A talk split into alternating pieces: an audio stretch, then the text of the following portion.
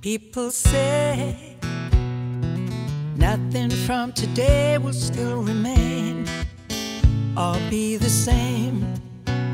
But I believe the mystery runs deeper, the road ahead is called.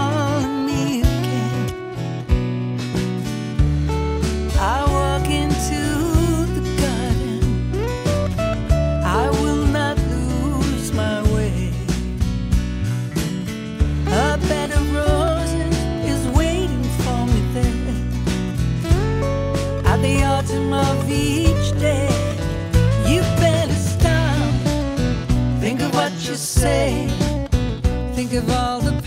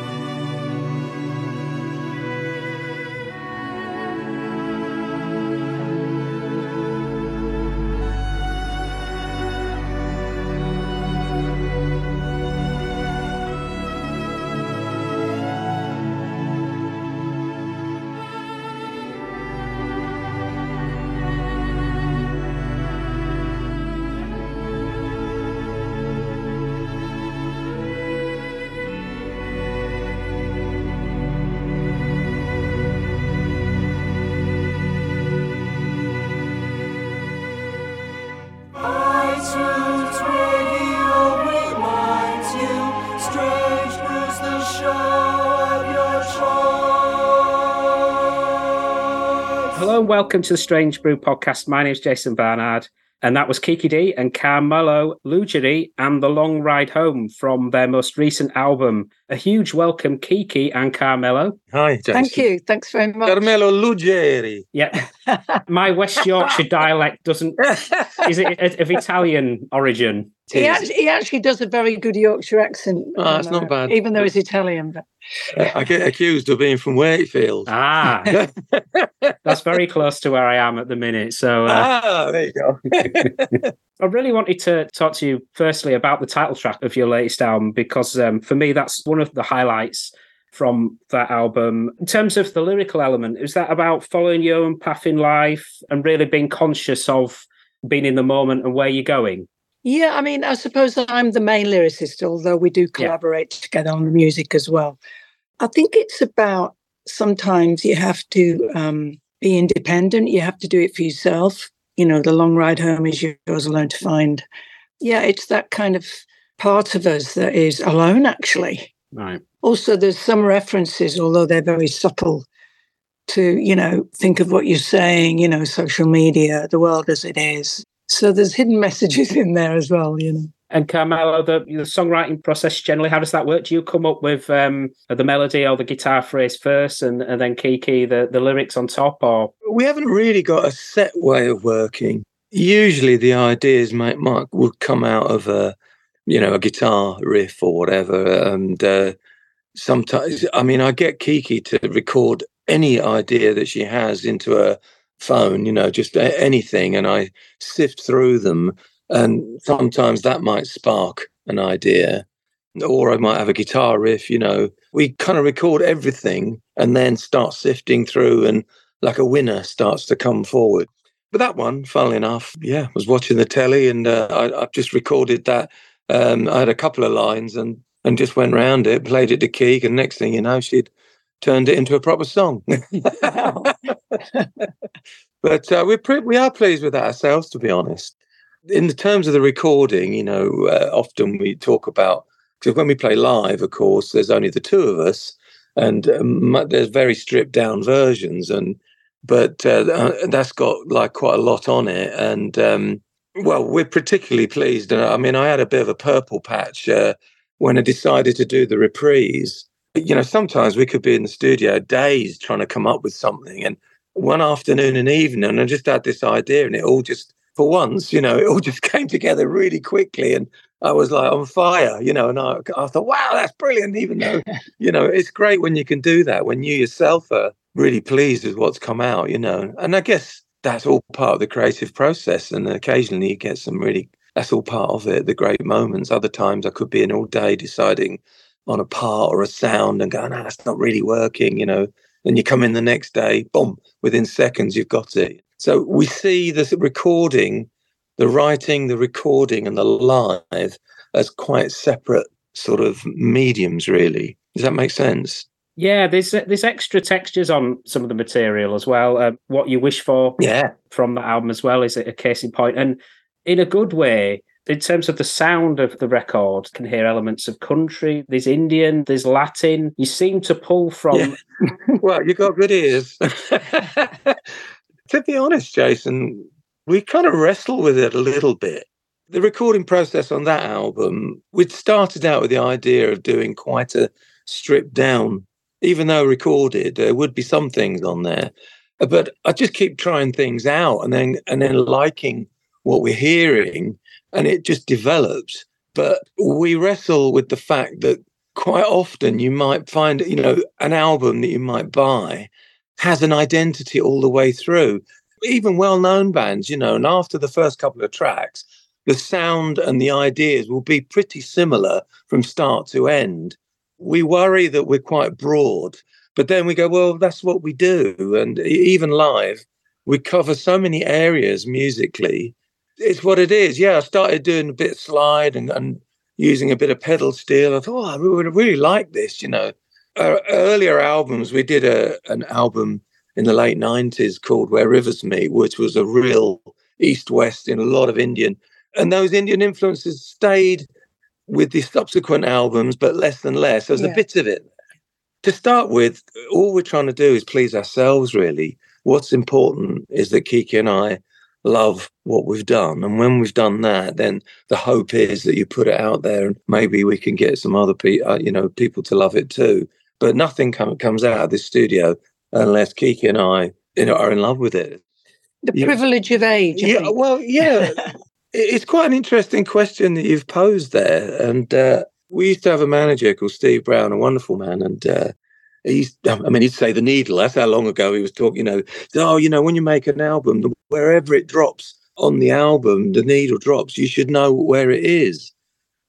And uh, those words still go round in our minds. I mean, with 29 years, we've been working together and we've only got four studio albums, but we love each one and we still make an album in its entirety, hopefully to be in this day and age, maybe not, but to be listened to from start to finish.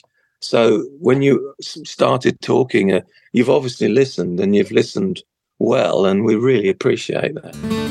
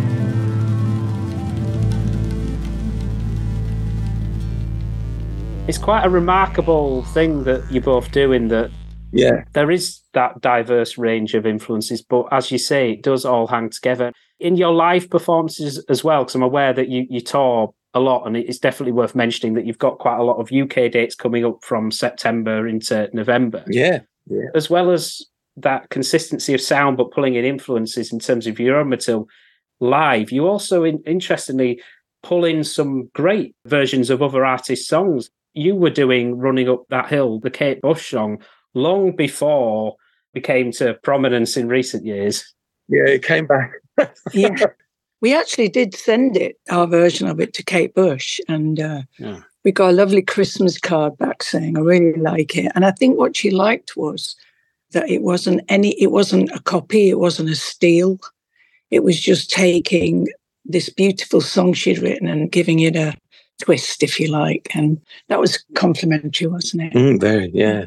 At shows these days, I'm often saying, you know, when we talk about it, I say this is a keeper because we have been doing it a while and we're often, we try lots of ideas and some of them might stay in the set for a while and then we move on to something else. But we almost think we've written it ourselves, that one. and I love that arrangement. And sometimes when we're rehearsing, I might, you know, in our studio here, I might be uh, set up and I'll be playing and I'm waiting for Kiki to arrive, you know, when she comes in. And she, as soon as she starts singing, it's like, oh, yeah. It's, Well, it's so lovely. day, No, it's, it's great.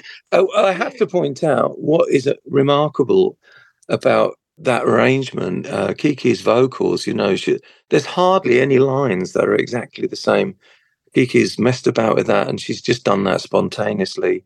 You know, I know she's sat next to me, but one of her many gifts, her improvisational abilities are astounding. You know, she can really just twist a melody up, down, across, you know, and I'm going, wow, that's great, you know. And so that one, yeah, that, that's a keeper.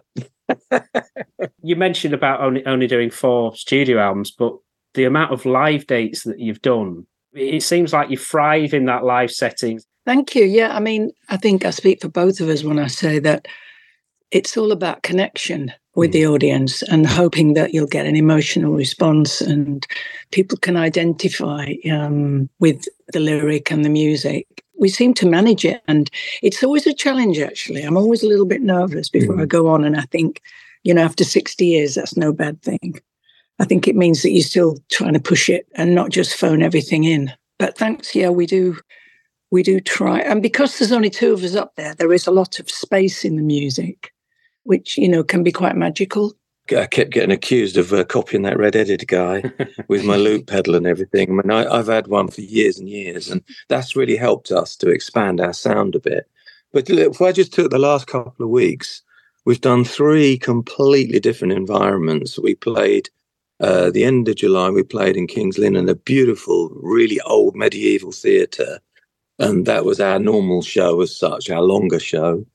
Uh, and then we were on a ship we played for one night on a on a cruise ship, and we still did uh, some of our original stuff as well, which was when we were surrounded by quite a lot of how can I put it tribute acts. It was quite hard to say no. We this is our path, and and then last week uh, like we played at Cropredy Festival, you know Fairport, so an outdoor festival, so theatre, ship.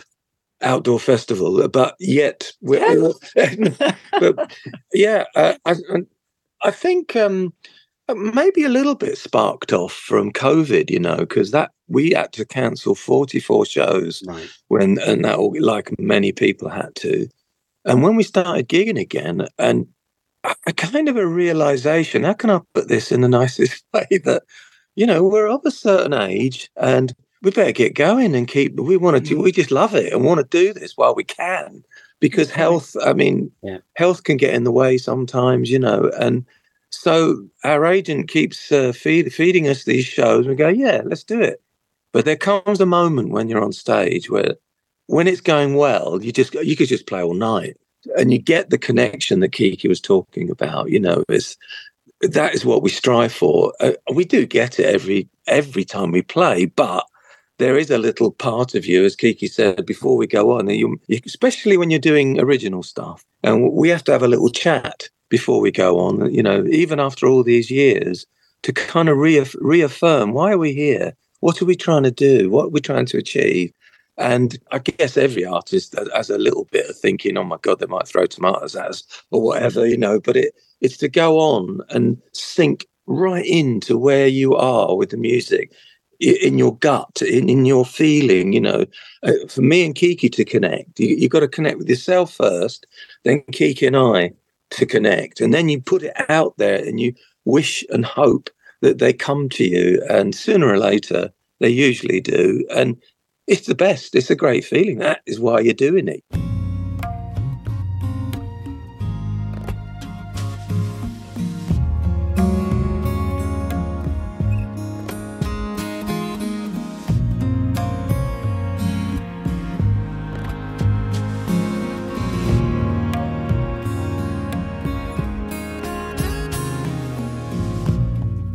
Doesn't hurt me. Do you wanna feel how it feels? Do you wanna know it doesn't hurt me? Do you wanna hear about the deal I'm making? You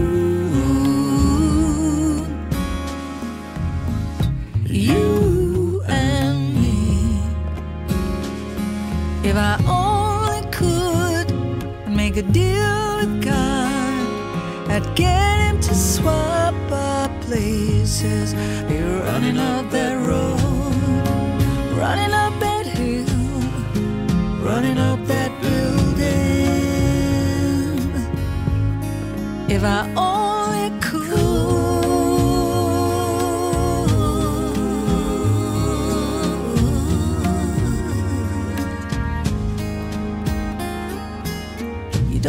to hurt me, but see how deep the bullet lies.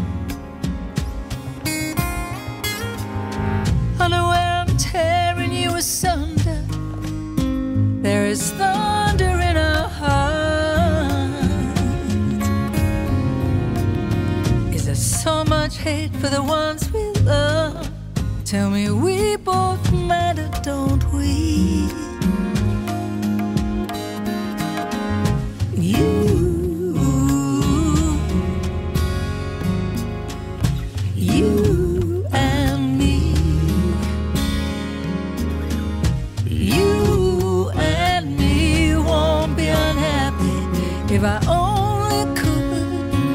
a deal with God. I'd get him to swap our places. Be running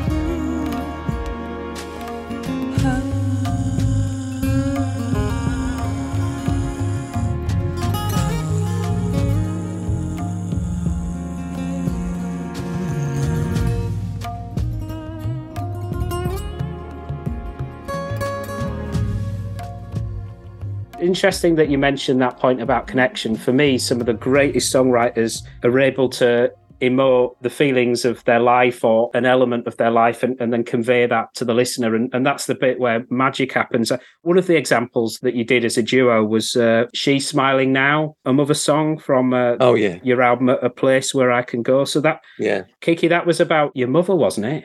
Yeah, I'm, I'm so, I love singing that song because you always get someone after the show going, Oh, I totally got that song it made me think of my mom. And it's about the glory of, you know, the privilege actually of making it to old age. And my mom actually, when she was 80 and we lost my dad, moved into an apartment and um, she suddenly wasn't just a mom, she was Mary, this lady, and she had friends and they went on trips and they did things together.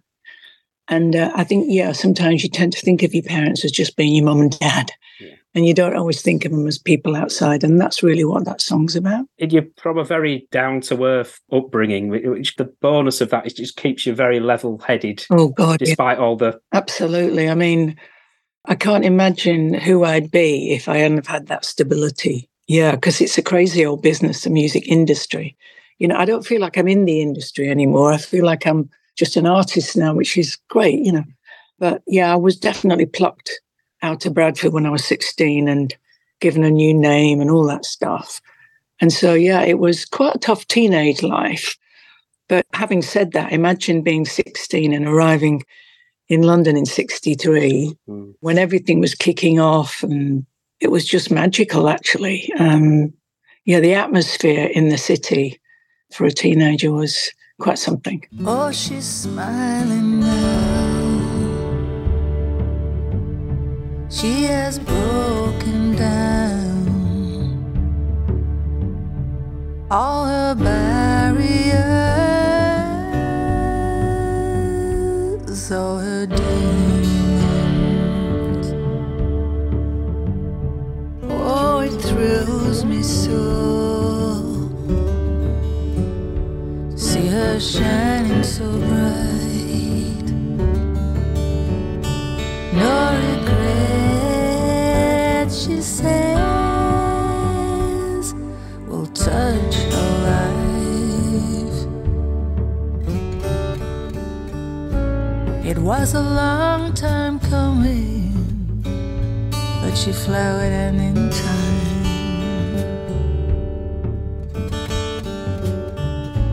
Every day is a playground, unabandoned and painted too.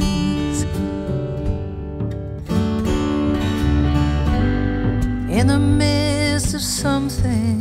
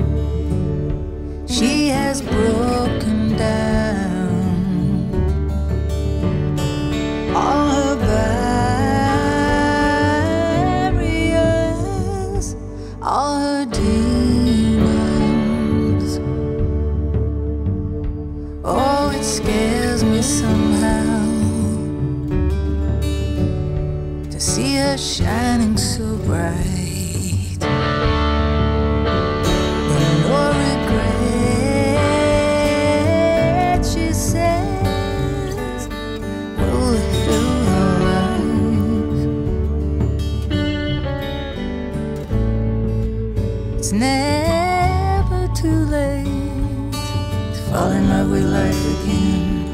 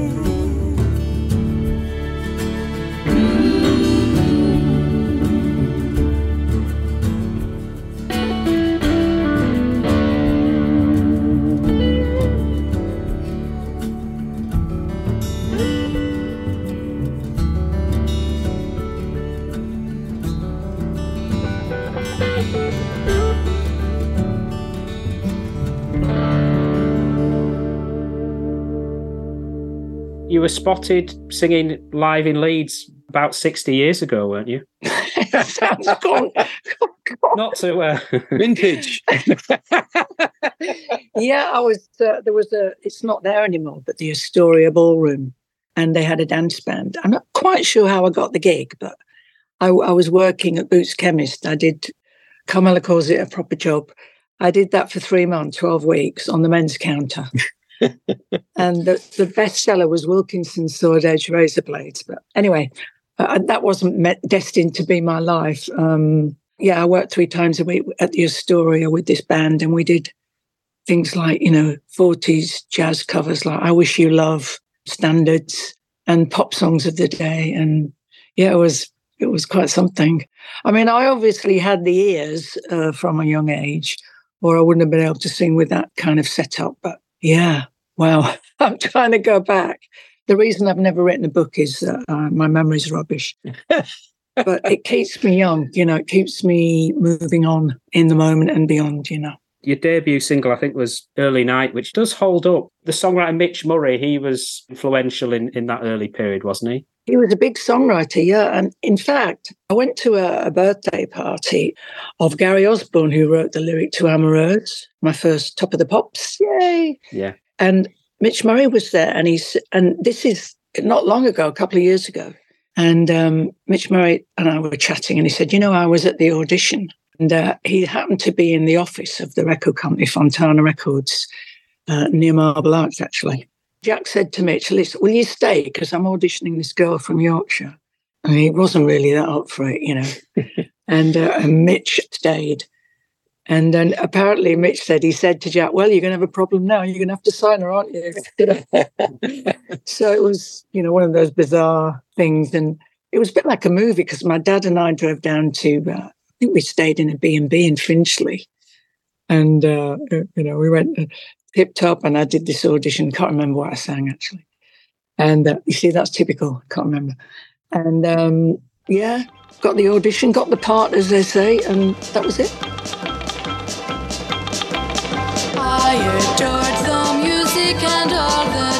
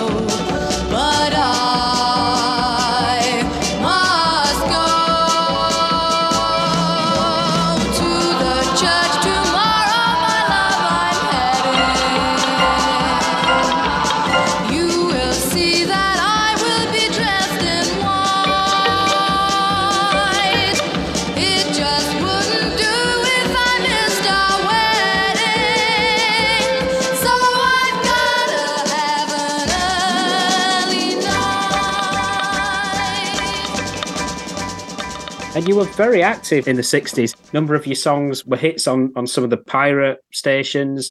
And there's some great footage in films that you were in with the like the small faces. Must have been very exciting. that film. It was uh, Ken Cope starred in it, and the actor, and it was uh, supposed to be about. Um, I think it was about smuggling drugs. on a pirate radio ship. There's a couple of funny scenes in it where I'm singing away in a nightclub and there's about 60 piece orchestra.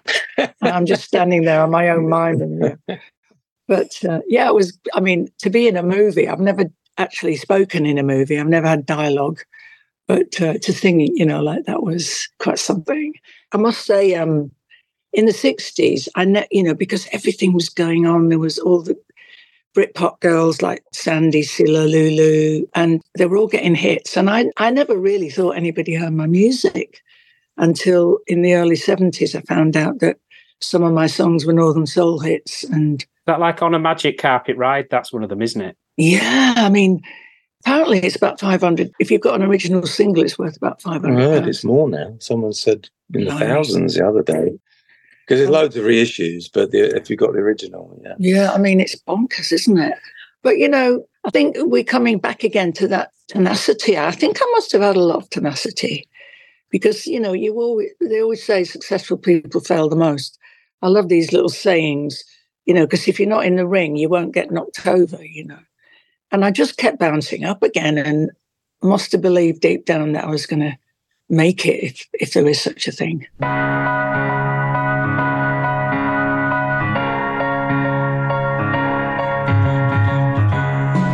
say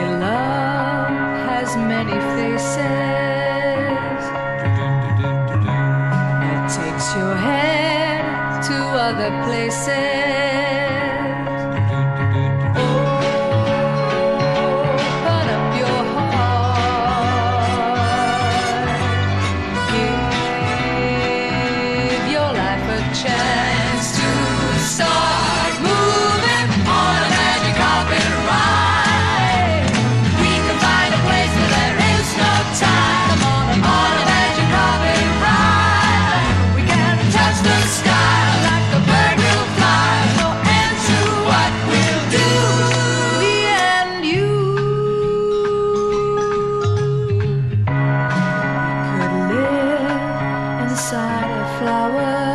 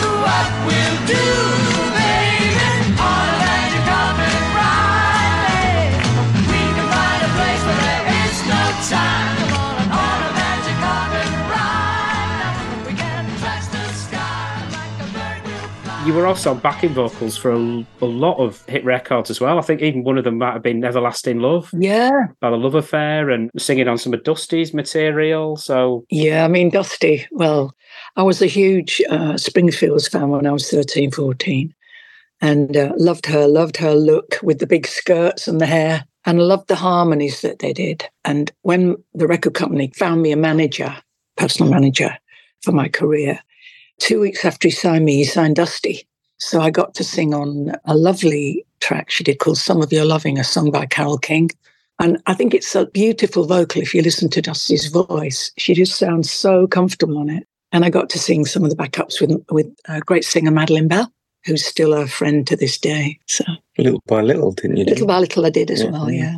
One of the, the great things is I've had a, a series of, of, box sets covering some of the material that you had before you had a, a, range of hit records. And some of that also included the material that you recorded with Motown in the late 60s, early 70s, which is which really holds up. The day will come between Sunday and Monday is, uh, is one of my highlights. I love that track. Without going on too much, I got three months stint in Detroit when I was about 20.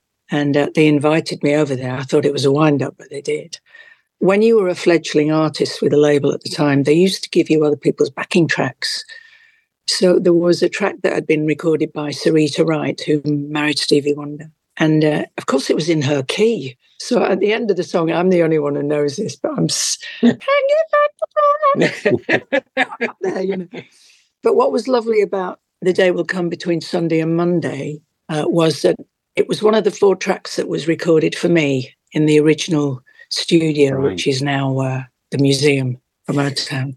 Uh, and yeah, that was tailor made for my key. And I'm quite proud of that vocal actually because it's very wordy. Mm-hmm. It was written, I'm pretty sure, by an English girl called Pam Sawyer, who went over to America quite young and and did quite. She wrote the lyric to Love Child, Diana Ross, and she did quite a lot of in-house writing for them. Mm.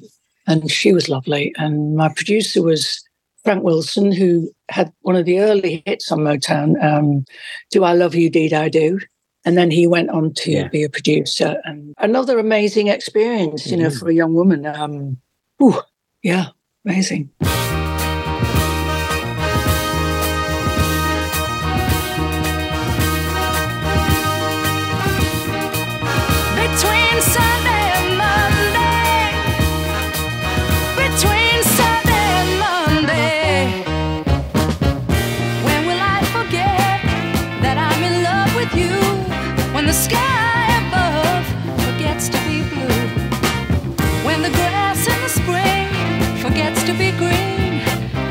Children forget the sweet taste of ice cream. The day will come between Sunday and Monday, boy. The day will come between Sunday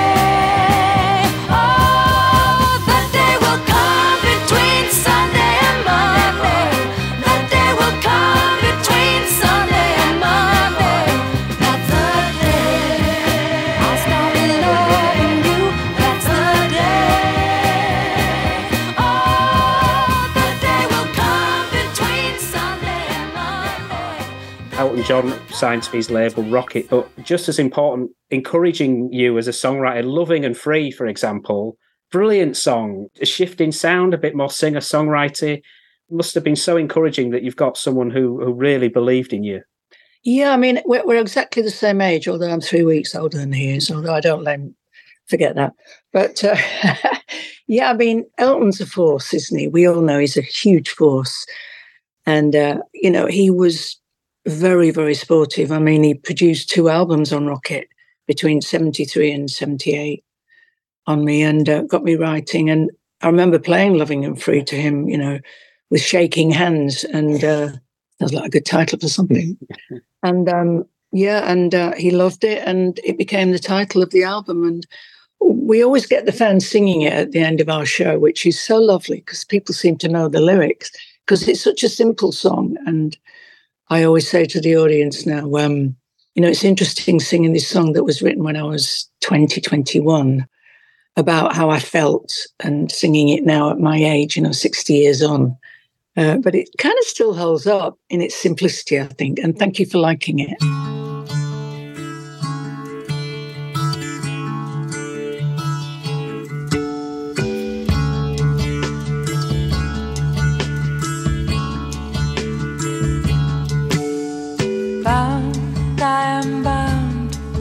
Like the knots in a string. Eager to be where my life can begin. Out of the shadow and into the sun. So many things that I should have done. I will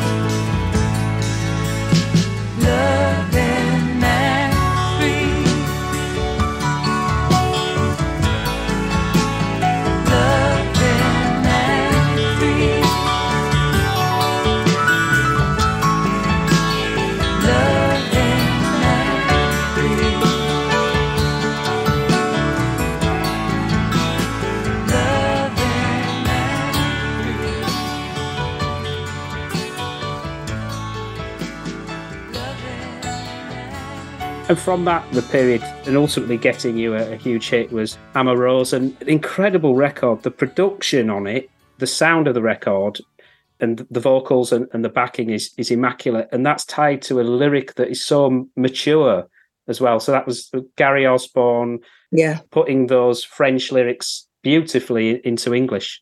The only line he took from French was "I feel the rainfall of another planet," right? But he completely changed the rest, and uh, written by a lady called Veronique Sanson, who's still a big star in France. Yeah. And um, yeah, I mean, how fabulous to get a hit record finally with a great song, with an everlasting song, because it could have been, you know, something quite commercial and disposable.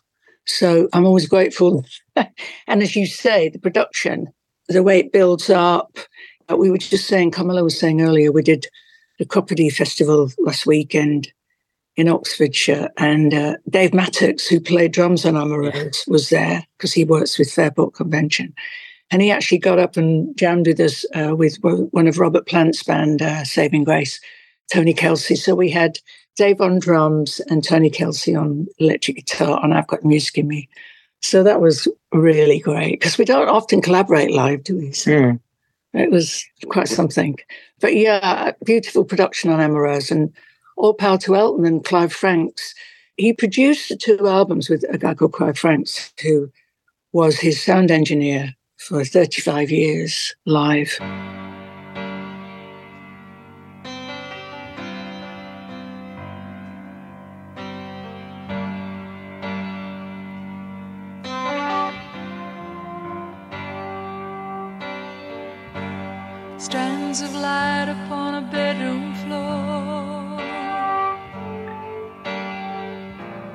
Change the night through an open door. I'm awake, but this is not my home. For the first time, I'm not alone.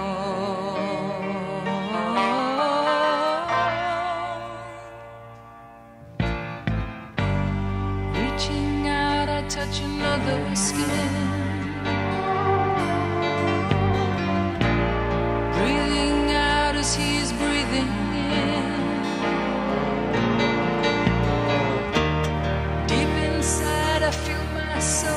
Soul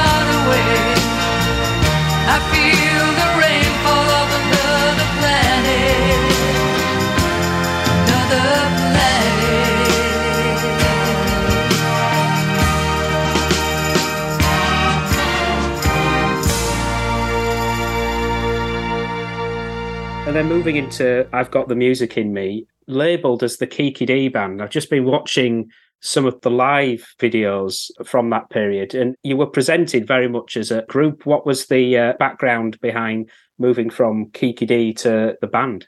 Do you know it was um, Elton had produced "Loving" the "Loving and Free" album, and and then um, because I was on Rocket, um, Gus Dudgeon came in to produce, and uh, actually he did produce "Don't Go Breaking My Heart," but that's later.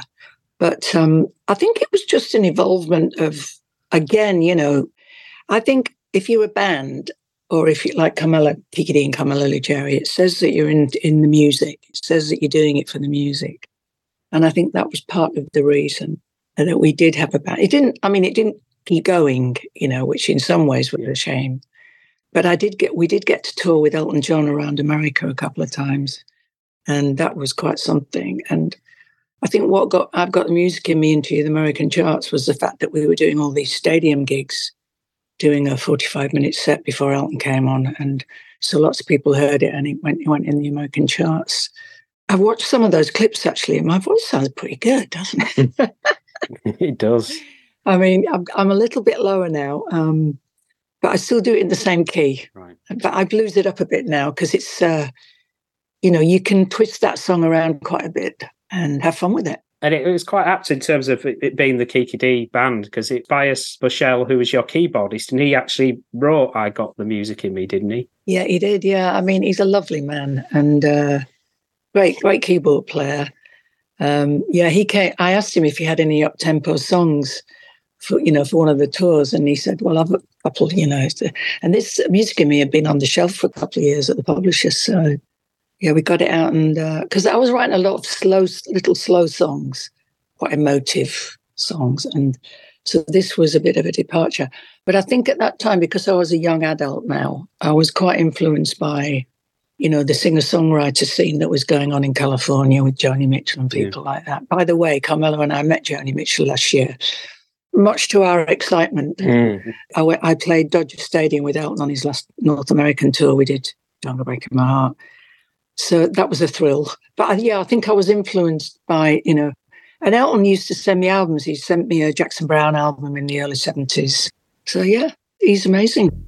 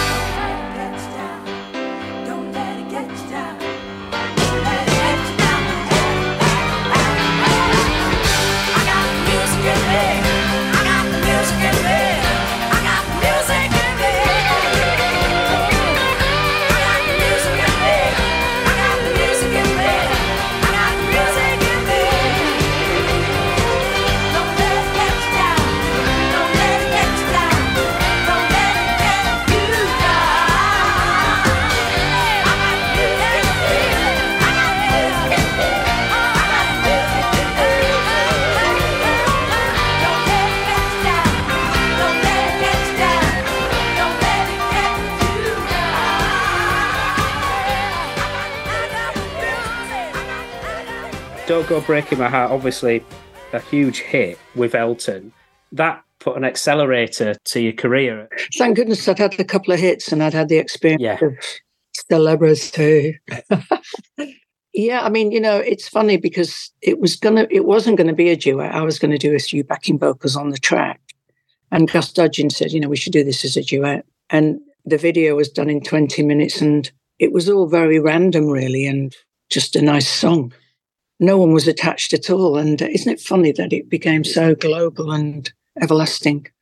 But I mean, an interviewer once said to me on a questionnaire interview, he said, Don't go breaking my heart, milestone or millstone. and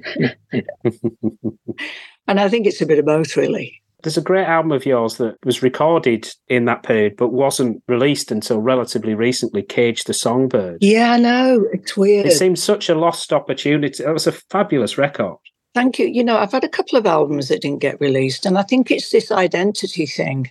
I've always had it. We were talking earlier about being eclectic, and someone used to once said to me actually years ago, you know, if you if you've been born in the in the west of Ireland and your father was a fiddle player in a in a folk band and you'd grown up in that world and that's what you did, it's almost easier. But I had all these early influences, you know, Tamla Motown and the pop records from the 60s that were going on. And I think I've learned to embrace that wide range that I've always had in terms of material. But I think it was very hard commercially if you weren't one thing in those days.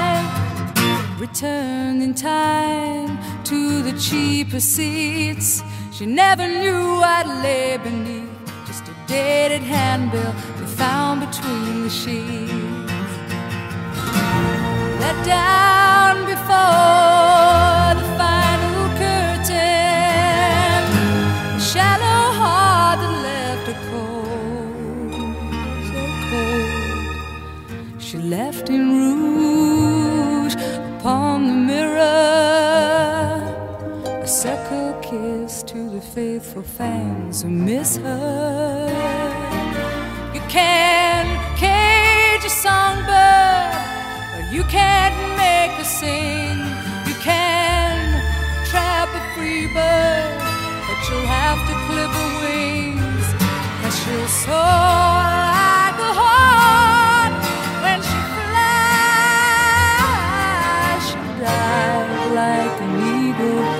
she died.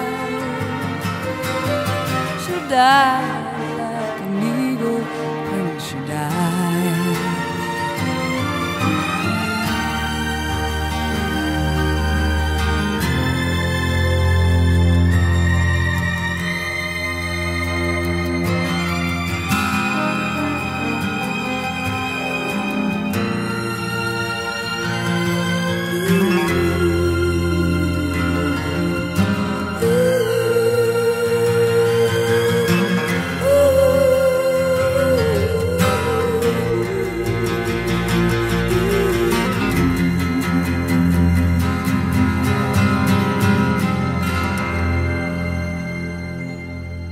I've spoken to uh, Bill Schnee, the producer and engineer, before, and one of his favourite moments from his whole career in the studio was working with you to record "Stay with Me." Wow. He talks about re- to me about really pushing you with that vocal performance and trying to get that balance to get it out of you without pushing you too much. Uh, do you recall that moment in recording that track? I remember the challenge of it because the Lorraine Ellison record was an all-time classic. And I thought, what am I doing singing this song? And uh, it's quite vocal, isn't it? Yeah. That he got out of me. Carmelo always says actually that his records, because he was an Oh, engineer, his he's records great- had a fantastic They always sound. got great sound. Yeah. What a lovely man as well. Um, I haven't spoken to him in years. It's a funny, the, the nature of, of music and having a long career. It's funny how you, you meet people, you're very intimate with them, and you're sharing all these sensitivities, and then you don't see them again. Mm. And then you go on to the next one, and you've got all these people in your life that you'd love to chat with, but you never get round to it because you meet so many people. Mm. But yeah, I would always wish him well. He was, and he, he did get quite a vocal out of me, I must say. Oh, it's an amazing track. It's, Yeah. well done. Phew, I don't think I could sing it in that key now, I'll tell you. Gosh. Sounds like you needed to gargle with Listerine for a week after that. Oof. No auto tune in those days. No.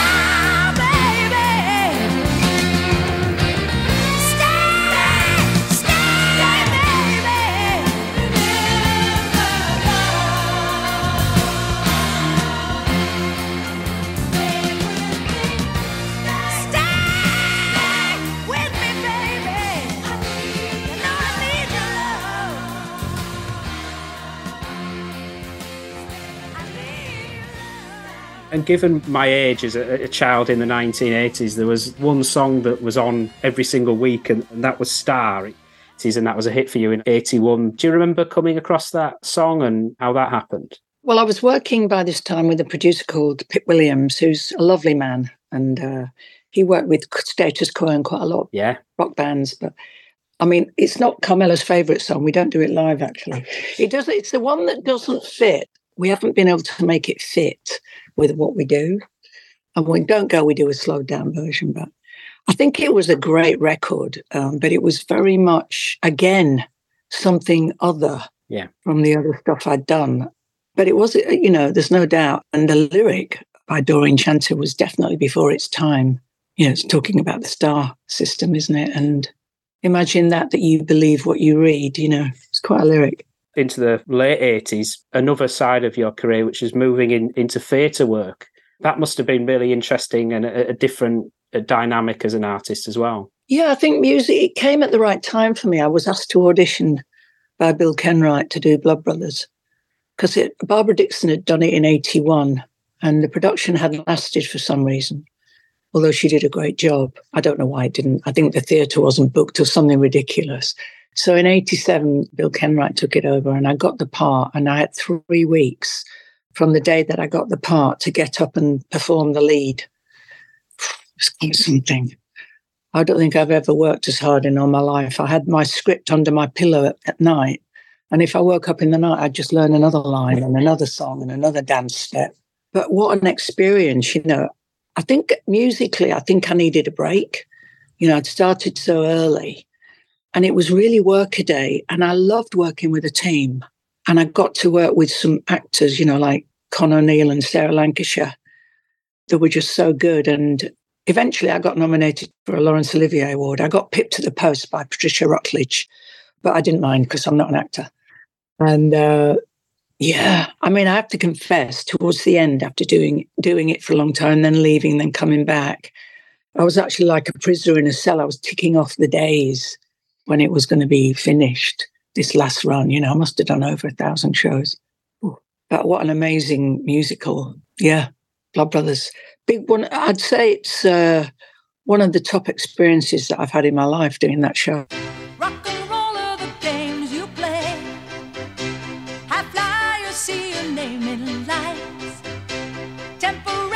social suicide. Oh, oh, don't you tell me it's love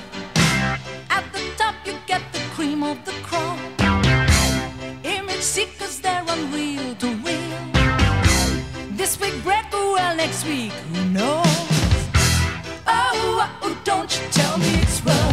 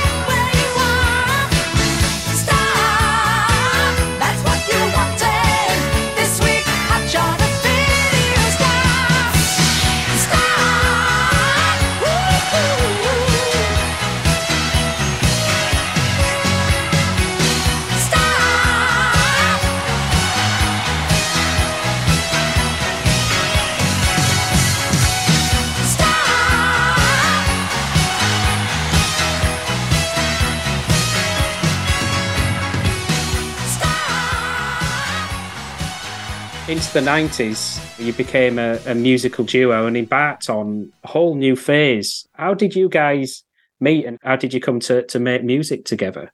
Well, I mentioned Steve Brown earlier. He sort of discovered Elton's, yeah, your song.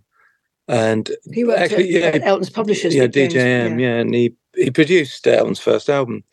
Uh, he left the music for the business for a while. Then he came back as uh, Elton's sort of creative manager for many years. And I'd, I'd worked for him for various projects. And when you said pipped at the post, uh, Elton and Kiki had another hit just before I met her, True Love. Yeah. They were pipped at the post to the number one spot at Christmas by Mr. Blobby. and uh, anyway, but on the back of the, uh, that, there was a very best of Kiki uh, Dee album. And I was brought in to produce a couple of bonus tracks and that's when I heard her, and I about I just flipped really. And Steve went, you know, he uh, obviously went way back with Kiki, and both of us at that time came more from sort of band backgrounds, you know, and uh, we went on a like a radio tour where you know an acoustic guitar, every radio station, a quick interview, quick song. And then he started saying, when you're playing acoustic, there's something happening. And I said, oh, yeah and uh, and he encouraged us to get together to write and and more or less say, well, okay, where you are in your careers, it was much more about painting your own painting, regardless of what's going on around you commercially, and that's what we started doing, and it and that's really the direction we've been in ever since. Is always about experimenting. Let's try this. Let's try that. I mean, it's been a, a wonderful so far 29 years for for me uh, you know it's amazing working with kiki she's so we're, we're at a stage now eh, for writing for instance you know i mean i've written with several people we're just if you got you know a ridiculous idea you're not embarrassed at all to come up with it you know and they're just saying nah, it's a load of rubbish you know and you just get on to the next you know we're, we're so past all that but part of the mission if you like has been i want the world to see all the other sides to Kiki other than that song, you know. And uh, there is so much depth to her creatively in so many ways, and and hopefully we're still on that journey, if you like. You know, it's just been brilliant. So that's how it started, and uh, we went from there under Steve's sort of guidance to start with. I'd chosen Forward Motion to close the show. Wow. I wanted to check with you guys if you felt that that was a a good song to close, or is, are there any others that you, you feel might be good to cover? I mean, that would suit me right, yeah. it's sort of that it represents Kiki, you know, forward man. That is one of the big reasons, you know. I, I love the fact that Kiki wants to move on all the time, and I want the world to see her as a forward-looking artist, you know, not a retro artist, and uh, so that is about moving forward. Yeah, we, we enjoy doing it. I mean, live is slightly different. I talked to earlier about the loop pedal. I go bonkers at the end that. I, I, just crazy. until it's it's just distorting like mad. You know, it sounds horrible, but it's very exciting, and I and I, I get a little carried away sometimes. and uh, yeah, so forward motion. Why not? Yep, brilliant. A final opportunity to mention your your imminent dates across the UK from the seventh of September, and, you, and I can see dates on on your website, Kiki and Carmelo, that's going into November. So if you live in the UK or able to travel over, there's there's no excuse not to get down to one of those shows. No. Uh, and- well, we're into next year as well, actually. There's loads coming up. Even next year, we're just our agents put them in there. Say, yeah, come on then while we can. Let's there get will be there. a year when I don't book next year. but I was going to say thank you so much for, for such a thorough research on us as yeah. well it's made it a real pleasure to talk to you. Yeah, thanks, Jason. And, and obviously, the fact that you like some of what we've done, that's that always that, helps. That's obviously a job done for us too. You know, it's what it's about. You know, so thank you. It's my pleasure to talk to you both of you, and thank you so much. Fantastic! Brilliant. Thank you so much.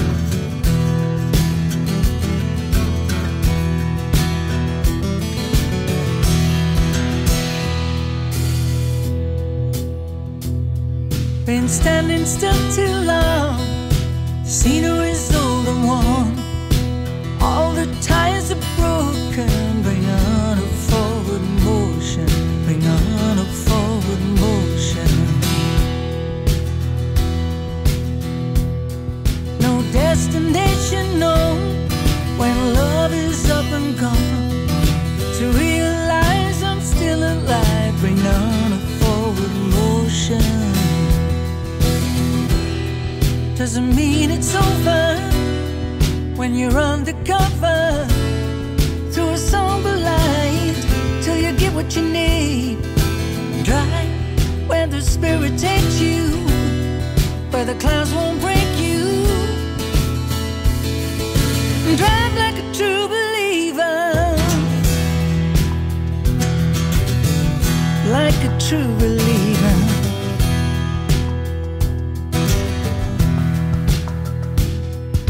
The memories still live on.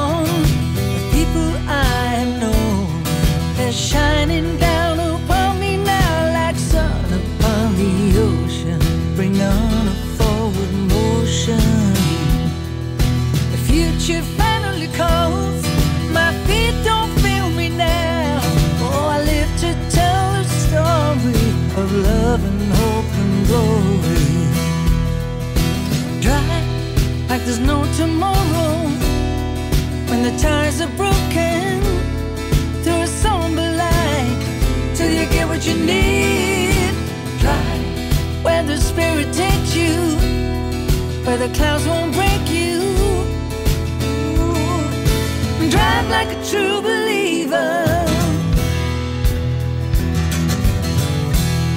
like a true believer.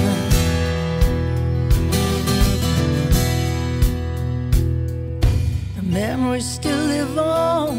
Oh, people I know are shining down on me now like sun on the ocean. Bring on a forward motion.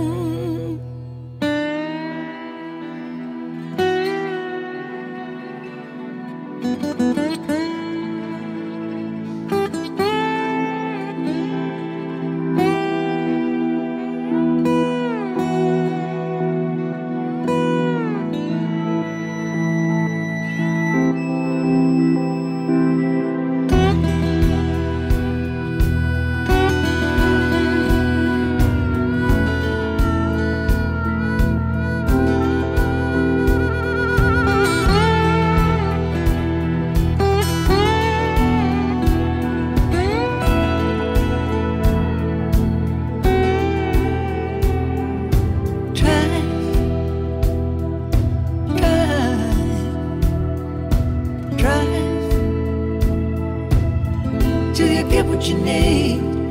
Drive,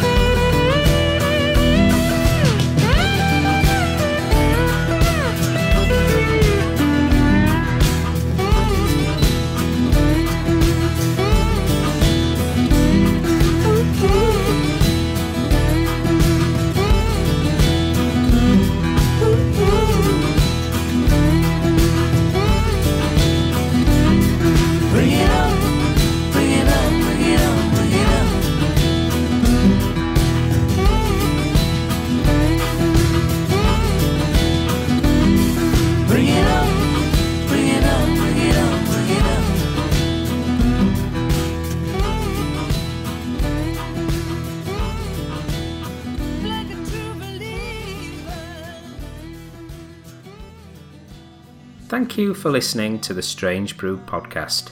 If you do like the show, please consider a small donation to help keep the show archive online. It's 10 years since I started the podcast, and hosting fees are increasing over time. All your support keeps the show running and helps me get amazing guests. To support me, just go to thestrangebrew.co.uk where you'll see a donate button on the homepage. Thank you very much. Plus, any reviews on your podcast services help to spread the word too. Thank you.